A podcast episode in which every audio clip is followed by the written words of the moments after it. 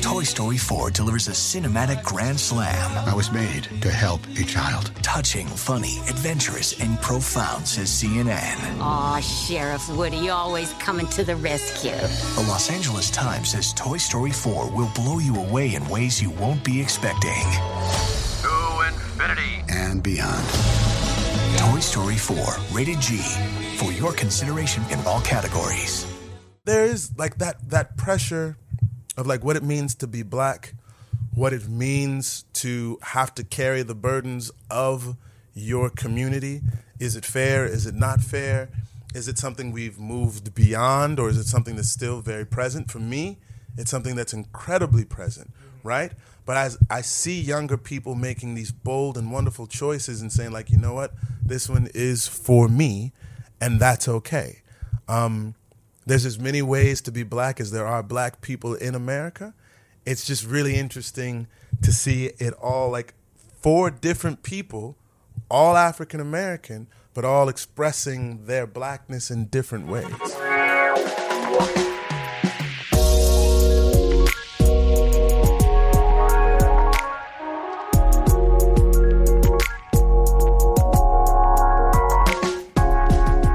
Everyone, and welcome to episode 14 of The Fourth Wall. I am your host, Griffin Schiller, and this is the show where we break down the fourth wall of the film industry as we get an inside look through our conversations with industry professionals ranging from directors, actors, you name it. This show is, of course, part of the Playlist Podcast Network, where you can find our weekly film discourse show discussing the latest releases, along with our other shows such as Indie Beat, Be Real, and much more. Whatever your fix is, we got you covered over there. It is the week of Thanksgiving, and I couldn't think of a more appropriate guest for this episode. He is America's father on the hit TV show This Is Us. You all know him, you all love him, and he also happens to play a father in the indie phenomenon Waves, which I've been gushing about to no end. I am talking about Sterling K. Brown. Many of you will know Sterling for his portrayal as Randall Pearson in the NBC drama series This Is Us, for which he won an Emmy for Outstanding Lead in a Drama Series, a Golden Globe for Best Actor in Television Series Drama, and a SAG Award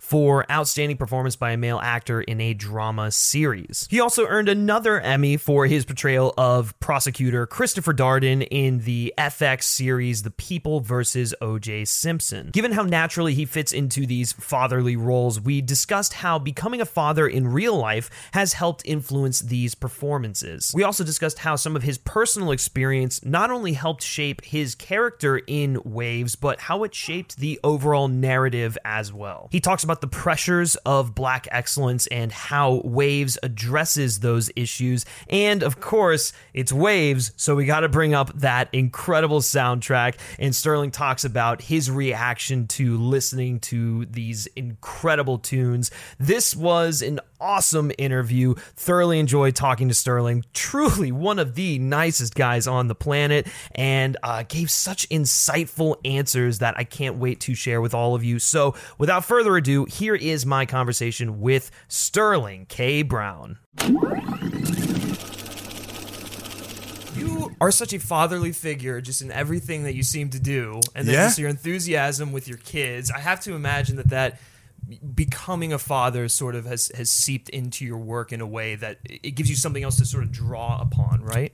Yeah, absolutely. I, I think I'm a different I'm a different actor since becoming a dad. Yeah. Um, it's so cliche, dude. Like people say it to you all the time. Like parents would be like, "You think you know what love is, but when that child comes into the world, and and you're right. Like like I thought I knew what love was, and love is a beautiful thing, and then you see this child, and it's it's like nothing you've ever felt in your entire life, and then you have a new sort of appreciation for your parents because I don't think we as children can ever love them the way that they love us. Um, because you asked for them. You're like, can I can I have the privilege of sort of helping you through the world? Um, and so as a dad now and as a person who lost his dad early on in life, being a dad is the most rewarding thing that I could have ever hoped for. I listen, I had moments in college where my friends, I would tell my best friends, I was like, "Look, I think I'm ready for a kid," and they're like, "What?" And you're like, "You're 18." I'm like, "I know. I'll just strap him to my back." And I'll take him to like office hours, and we'll get like you know private like housing, like in graduate school housing. And they're like, Yeah. "Why don't you start with a dog, and we'll see where it goes from there." Yeah. So you've really you've really just always been like that has been one of your your your goals in life is to just to be a, a good well not just yeah I guess to be a good father for for your kids. It's always been like something on your your mind. I take it. You know what? Yeah, I, I think I was so profoundly affected by my dad Yeah. um, and felt so wholly loved by him. I was looking forward to just pouring that kind of love into other human beings. I, like I, I also knew that like life is about evolving and becoming the most highly realized version of yourself. And for some reason or another, I knew that fatherhood was my path, that I couldn't reach my fullness outside of it. Mm-hmm. I don't know why that is, but it is. No, but th- I mean that's that's interesting though because you get. I, I, I feel like you probably have a more well-rounded understanding of, of Ronald in, in this film um, than I guess other people would because you can understand where he's coming from, but he almost takes his his parenting and and protection a little too far. Sure. Um, but then you you you talked about being like evolution is such a huge part of, of being a Yeah. good parent, and that's definitely something we see him go through in the film as well. Amen, dude. Like there is, first of all, as a parent, you're scared for your children all the time. You try not to make decisions based in that fear. Like you live with the fear, but try not to make the decisions from that place, Right. right? But you're talking about a man who lost his first wife to a drug overdose and was left to raise a couple of children on his own. Um, was probably terrified Right. while doing so, found a woman to share his life with again and Catherine, played elegantly by uh, Renee Elise Goldsberry. But now you know how tenuous it is, how, how fragile family can be. And you're raising a young black boy in Florida, and you know that life may not be appreciated the same way in the form of a young black boy that it is appreciated in other people. Right. So you want to keep him safe. And more than anything, you want to give him the tools to be excellent because otherwise people may r- write him off um, as being not worth the investment. And so you say you got to be twice as good to get just as far. You cannot fall short in the same way that other people can because your mistakes are a reflection upon not just yourself, but your family and your community at large.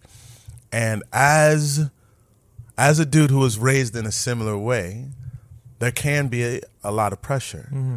But it's also a real truth, especially when you're sort of a raisin in the sun, going to schools where you may be one of a few African Americans, and recognizing that people are watching you, right? And how you manage to navigate this particular terrain may affect whether or not other people receive the same sorts of opportunities later on in life.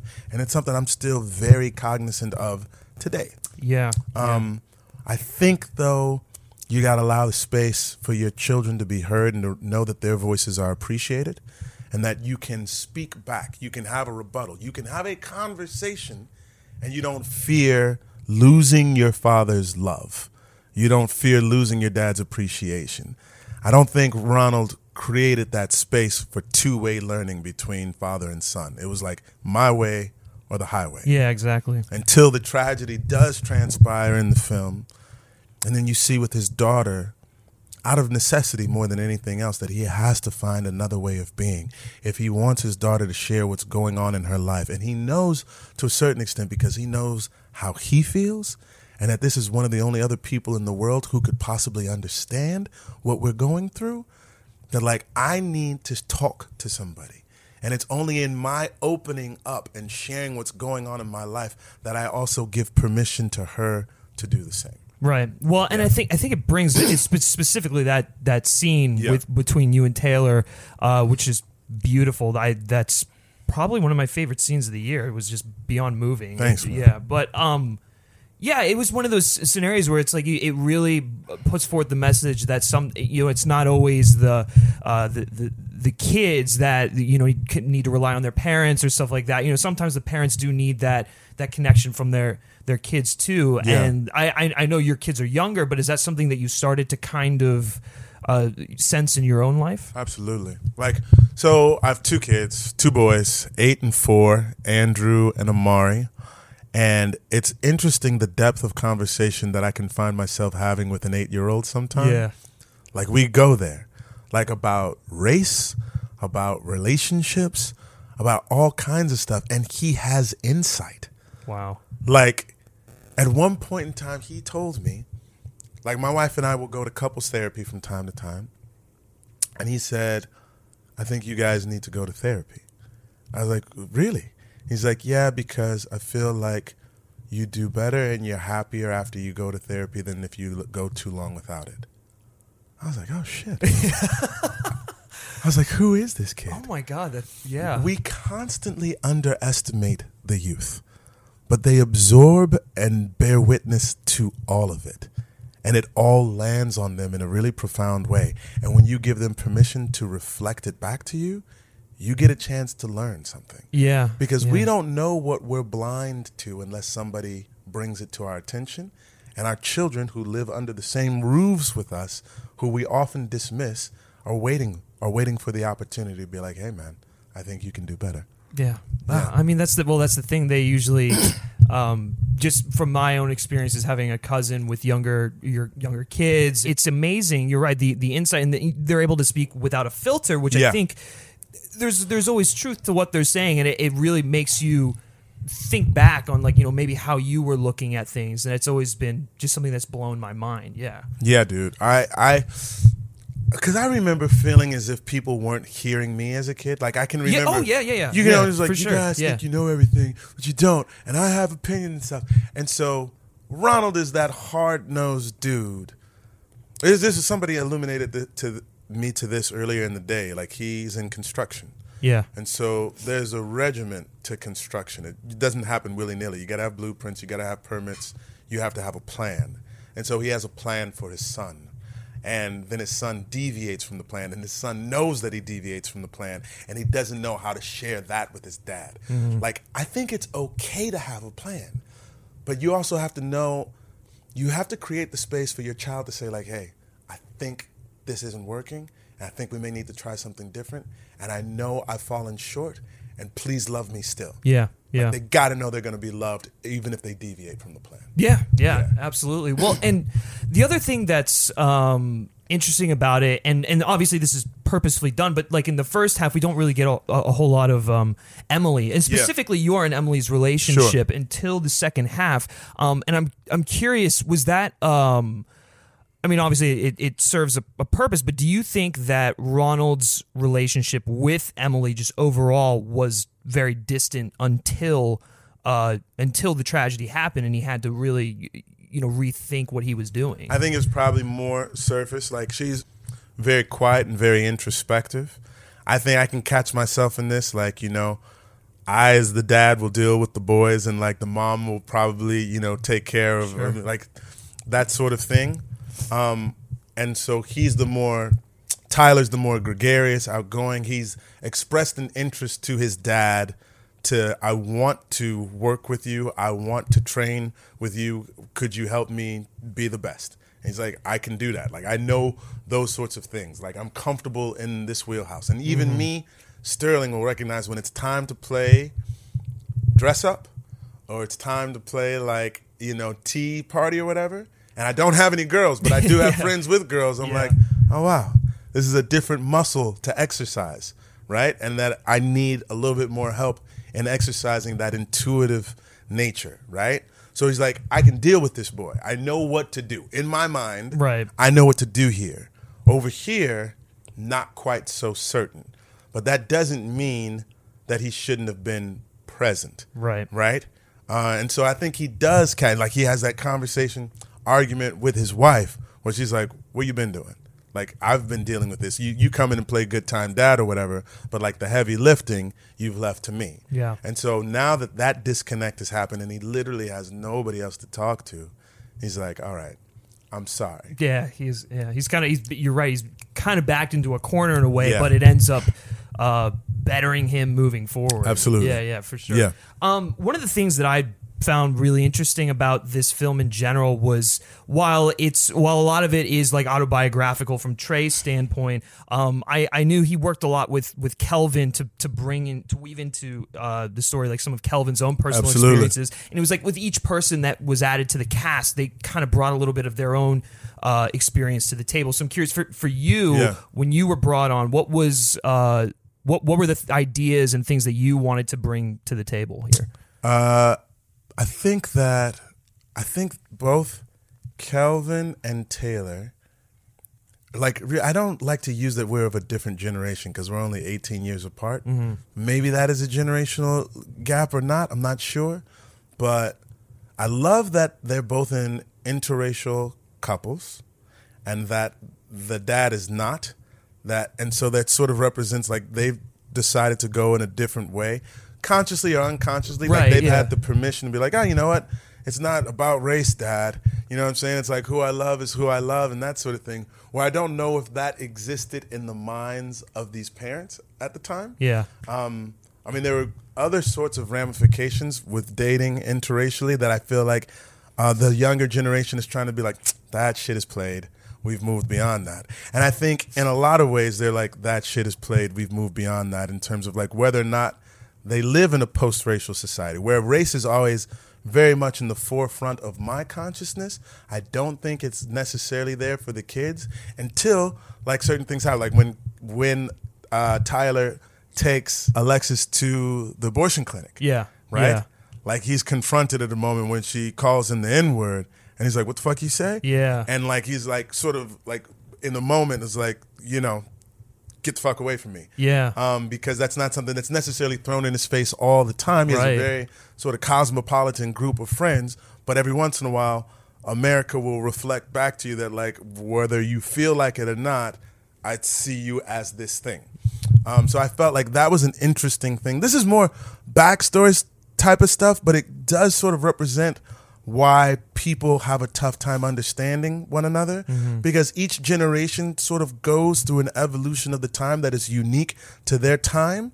And it's like when I was a kid, it was like this. When they're like, yeah, dude, but you were a kid a long time ago. Now it's like this. Yeah. Okay, he says one time, he says like, you know, if you want to keep going around with your little girlfriend or something like that. And it wasn't like an overt sort of like, you know, thing, but he was like, I'm wanting you to know, like, I see you ain't dating no sisters or whatnot. Oh, yeah, And yeah. like, you know, you're going to f- play around with these little girls for the time being, and then hopefully you'll come back to your senses. Right, Like right. there's sort of that element that's that's at play as well.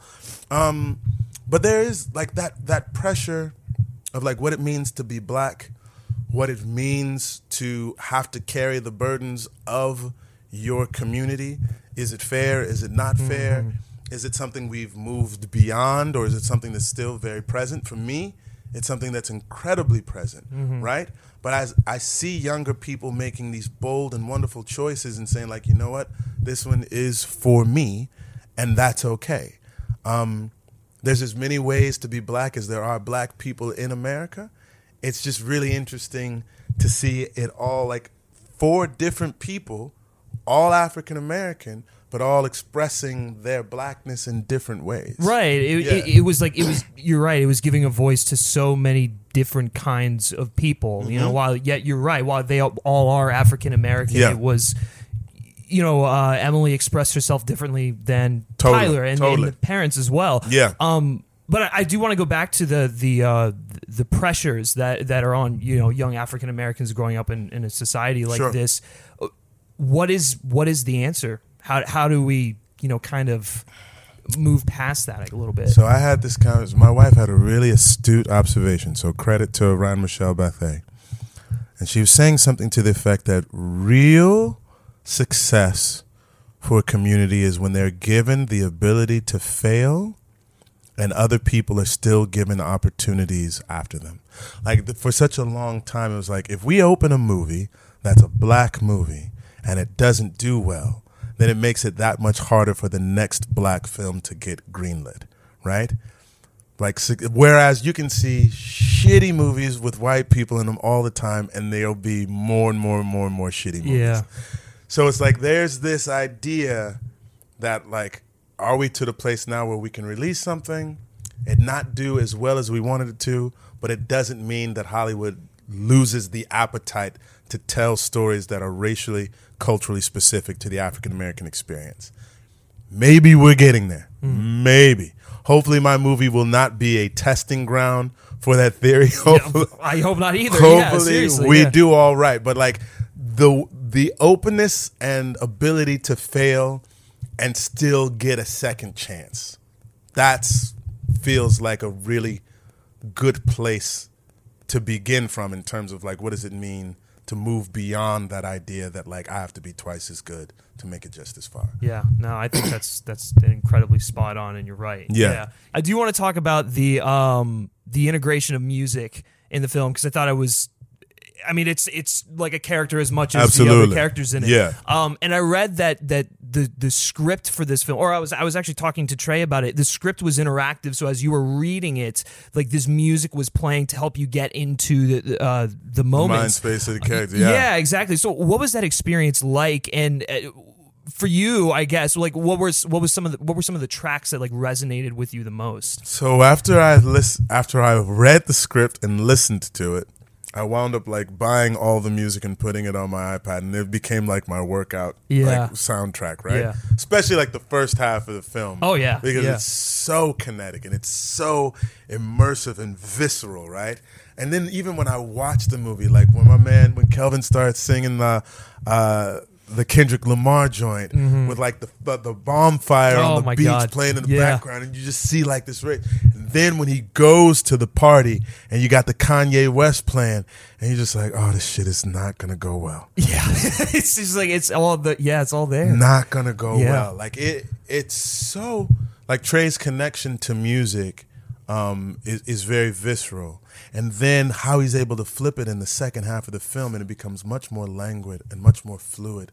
And I hopefully the audience gets a chance to breathe a little bit, like they see this really healthy relationship developing and like two people who are not so combative with one another but are actually interested in finding out about each other um the music feels more peaceful so Yeah. some people tell me like they're not able to relax because they're still worried like is it going to be like part two like is the other Right, shoe right. gonna drop from the first half of the film um but like i can't imagine having read it without the music now because having the music there made me feel their perspective so acutely Yeah, that it would have been incomplete without it. Yeah. No, Yeah. I, I couldn't agree more. I mean, especially at the end when uh, like Radiohead's playing and stuff. Yeah. and that's just that ending montage. It's it's beautiful. But uh, I believe we're out of time. Right on, Listen, Griff. I know, Griff. it's, it's perfect. Uh, listen, thank you so much, Sterling. I really appreciate it. Appreciate you, brother.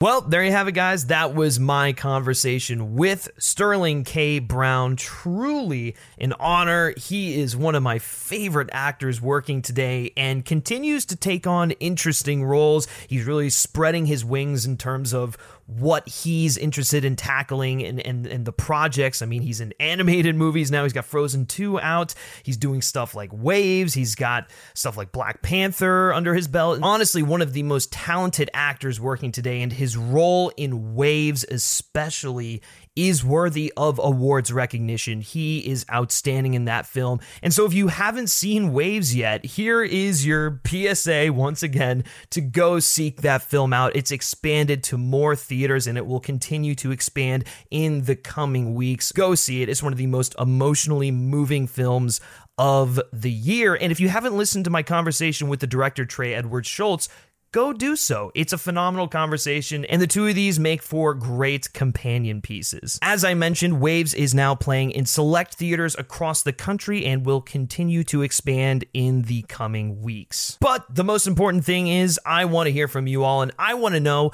what your favorite Sterling K. Brown performance is down in the comment section below of wherever you're listening to this episode. Be sure, as always, to subscribe to the Playlist Podcast Network for more episodes of The Fourth Wall, along with the rest of our diverse film centric catalog. And if you want to go that extra mile, and you really want to make my day, it would be amazing if you left us a rating and a review, as it greatly helps the show out, helps us get noticed, and it allows me to know what you're all loving and what you want to see more of. I don't have a next guest lined up just yet, but in the coming weeks, hopefully, I'll be getting you some interviews with the geniuses behind A24's Uncut Gems. So you have that to look forward to in December. But until then, if you like me specifically and you like what I have to say, you can give me a follow on Twitter at Griff Schiller. All right. Hopefully, you all have a great holiday weekend, and I will catch you for another episode next time. Take care.